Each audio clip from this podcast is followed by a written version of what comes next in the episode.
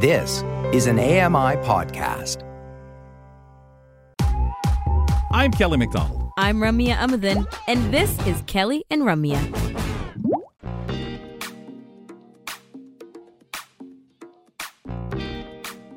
Are back as we continue through hour one of our program. Ramya Muth and Kelly McDonald, hosts of the show. It's Kelly and Ramya, your weekdays from 2 to 4 p.m. Eastern Time on AMI TV. Over on AMI Audio, check us out at 4 p.m. Eastern Time. If you missed the show on either account, Check us out at 10 p.m. Eastern on both networks, where you can find the repeated show. Of course, you can always subscribe to the Kelly and Ramya podcast at your leisure. And when you get a chance, give us a rating and review. Fantastic to those who have. We really appreciate it. Uh, some very kind words said there about the program. As mentioned, I'm at the home studio in London, Ontario. Ramya Amuthan over there at the studio in Toronto. Let's get to know some AMI content as we usually carve out some time on Mondays to do this. And today we're talking about Mind Your Own Business, an AMI original uh, TV show that you can find on AMI TV as well as AMI Plus and your app on iOS and Android. So Mind Your Own Business is returning Wednesday, January 3rd at 9 p.m p.m. Eastern on AMI TV. And we're speaking with one of the mentors on this upcoming season, Kelly Bron Johnson, about her role on the season and on being a mentor. Kelly, nice to have you on the show. Thanks so much for having me. So tell us a little bit about yourself. We'll get into the show and your uh, role on there in a second, but you are a, an advocate and you do a lot of work. So can you give us some background on that? Right. So I'm an autistic and hard of hearing self advocate. Um, I sometimes I call myself a serial entrepreneur. Um, I'm currently uh, a business advisor on my second business now, um, where I work as uh, an idea consultant, so inclusion, diversity, equity, and accessibility, um, and that kind of aspect. It's social enterprise. You know, that aspect of giving back was why I wanted to be a mentor on the Mind Your Own Business show. Wow. I think it's so exciting when you know you have something to offer to help others, and it, it, so many things can go in so many different directions. I'm, I'm sure we'll we'll get into that with you a little bit. You want to see a little bit more about your own company and, and the work that you do, and just any little notes or anything that um, I think folks should should know about. I'm sure. So uh, I have a uh, background in restorative justice as well as psychological health and safety in the workplace. And so I kind of took those two and melded them together. And then using my own experiences in the workplace, um, I created a restorative justice framework where that I apply to to businesses when I'm working with them, um, working on their long-term strategy in terms of inclusion, diversity, equity, and accessibility. Um, I put a huge focus on that psychological health and safety, on neurodiversity, um, of course, using my own experience as an autistic person.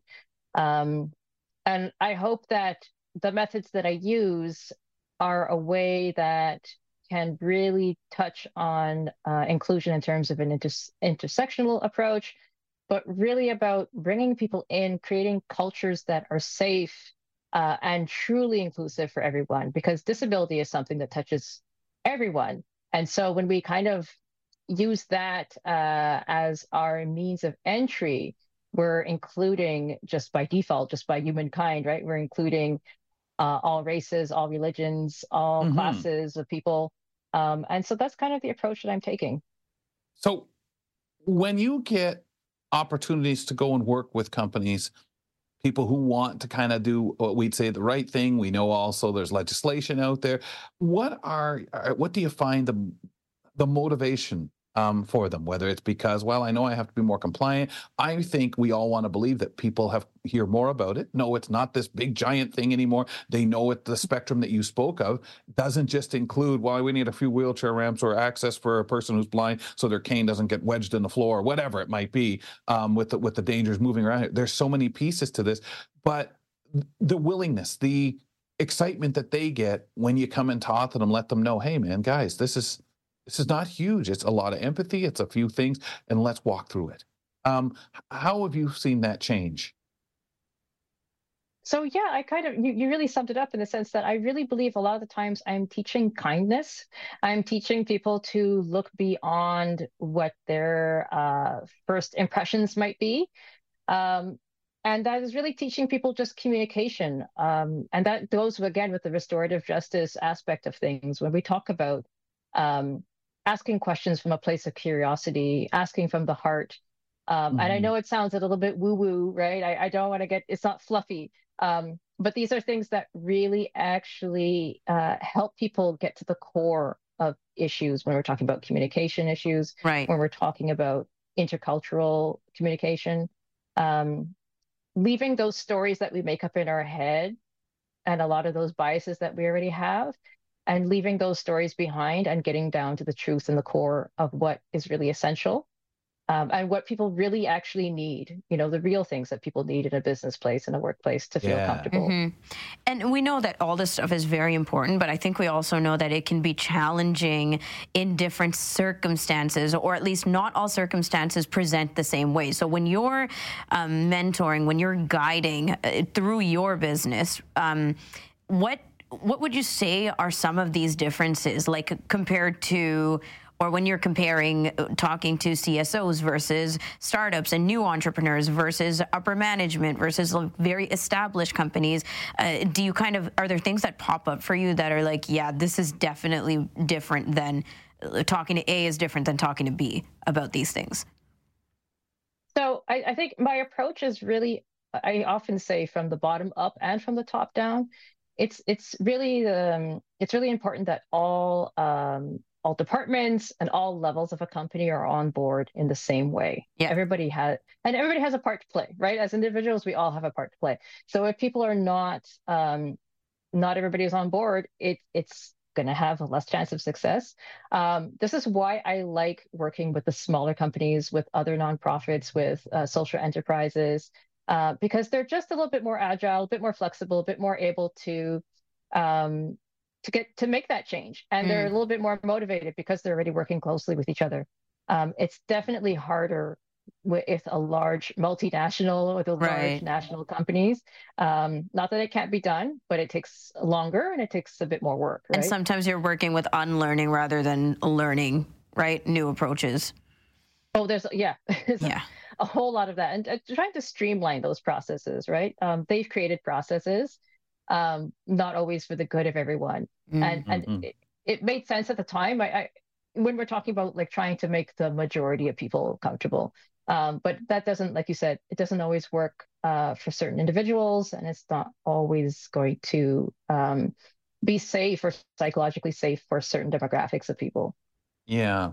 So when you joined for this season, and we know there's a lot of people out there with disabilities who've tried to find work. Maybe they have some idea of something they could do. They want to do this, a hobby, an interest that finally, after looking for work, and we, we've had this talk with Kevin, we've had him on the show, and the idea that, you know what, people push me to take my idea and do something with it. And we're looking for a lot of that support. What do you bring to the table for this season? What was when approached, if you want to walk us through that, that you felt, hey, yeah, I can do that. I, I mean, I'm sure when it's sprung at you, you think, okay, I can bring this, I can bring. But what did you feel as things progressed that you wanted to bring, did bring, and where you felt your niche was with the show? So I think what I the what I thought I had to offer going into this, um, and you know what we were talking about in terms of just being able to um, share skills and talents with the other yeah. entrepreneurs, the other mentors. Right. Um, was I was bringing some of it was not just my business experience, but my 10 years of experience that I had when I was working in digital marketing. Okay. Um, and so yes, I did bring that to some of the some of the entrepreneurs on the show. Um, but what I think actually ended up happening more of was some of the basic uh, business or the basic entrepreneurial issues that we go through, um, plus kind of thinking outside the box. So mm-hmm. a lot of mm-hmm. these entrepreneurs had amazing ideas, right? They're they're already thriving. And it was sometimes just bringing in a little bit of something, I think, with the way that I think that, hey, did you think of this? You know, maybe this could be an idea. So I think I actually gave a lot of interesting business ideas that they might not have thought of before. And and like you said, it's also about building that confidence. We need to build the capacity for people to be able to feel confident that they have the tools um, that they need to move forward and sometimes validating that and just saying hey you know you, you can do this or i've done this so since right. i've done it here's how i did it and this might help you on your path I think that's the biggest, like uh, for me, just thinking about why it would be fantastic to have, um, first of all, you know, someone who identifies as disabled as a mentor is just that in itself. It's so huge to have um, people who their self advocacy is one of the biggest kind of momentum pushing forward for entrepreneurship and otherwise uh, to kind of go through some of these crossroads that these newer entrepreneurs are going through on the show, right? Um, was there a lot of learning for you being on the show? I thought it was so interesting just to see how other people had done um, the the work that they did, the ideas that they came up with, the way that they structured their work.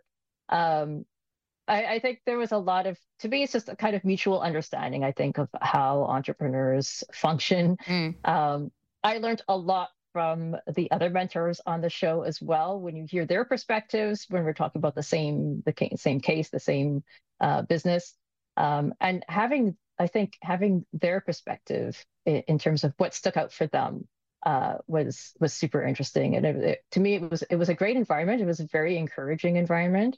Um, I haven't seen the results myself, so I'm actually looking forward to watching the show so nice. I can see uh, the development of everyone.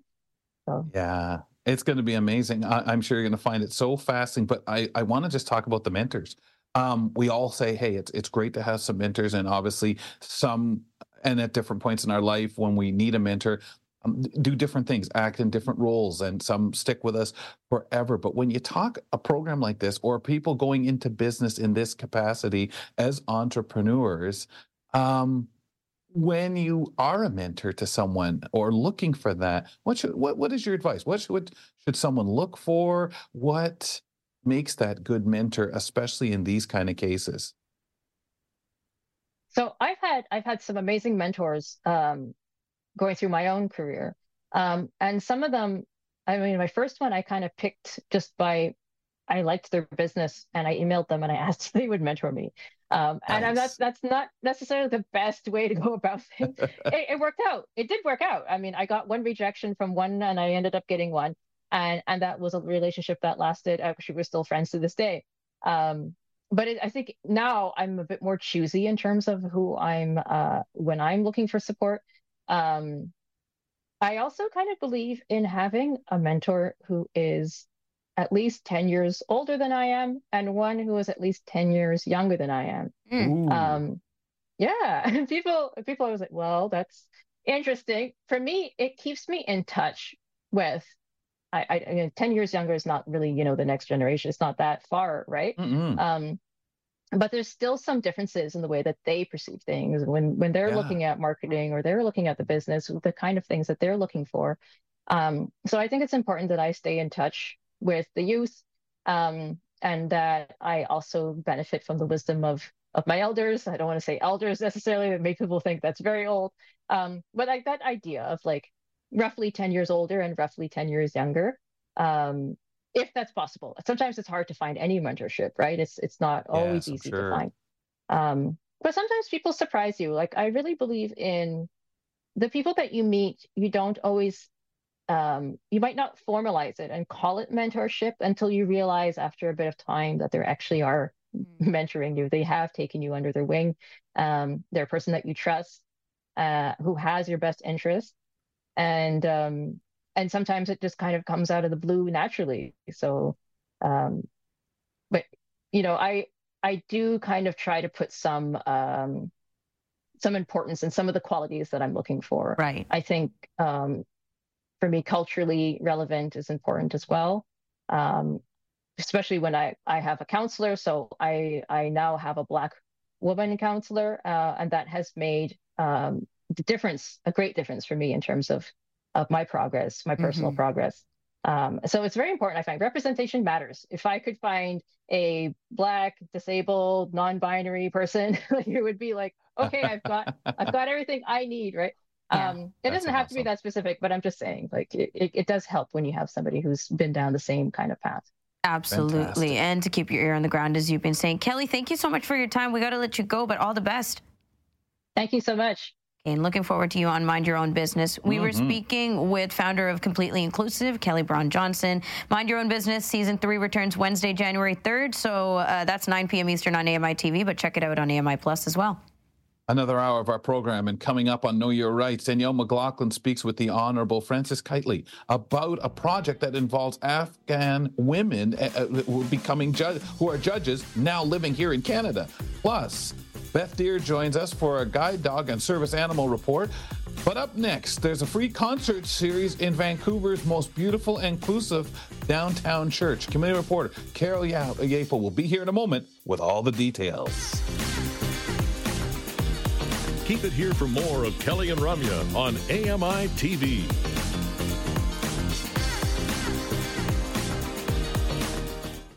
Join me every couple weeks for the Outdoors with Lawrence Gunther podcast, where we learn about outdoor tech and tips. Plus, we look at news affecting the environment. AMI's Outdoors with Lawrence Gunther is available from your favorite podcast provider.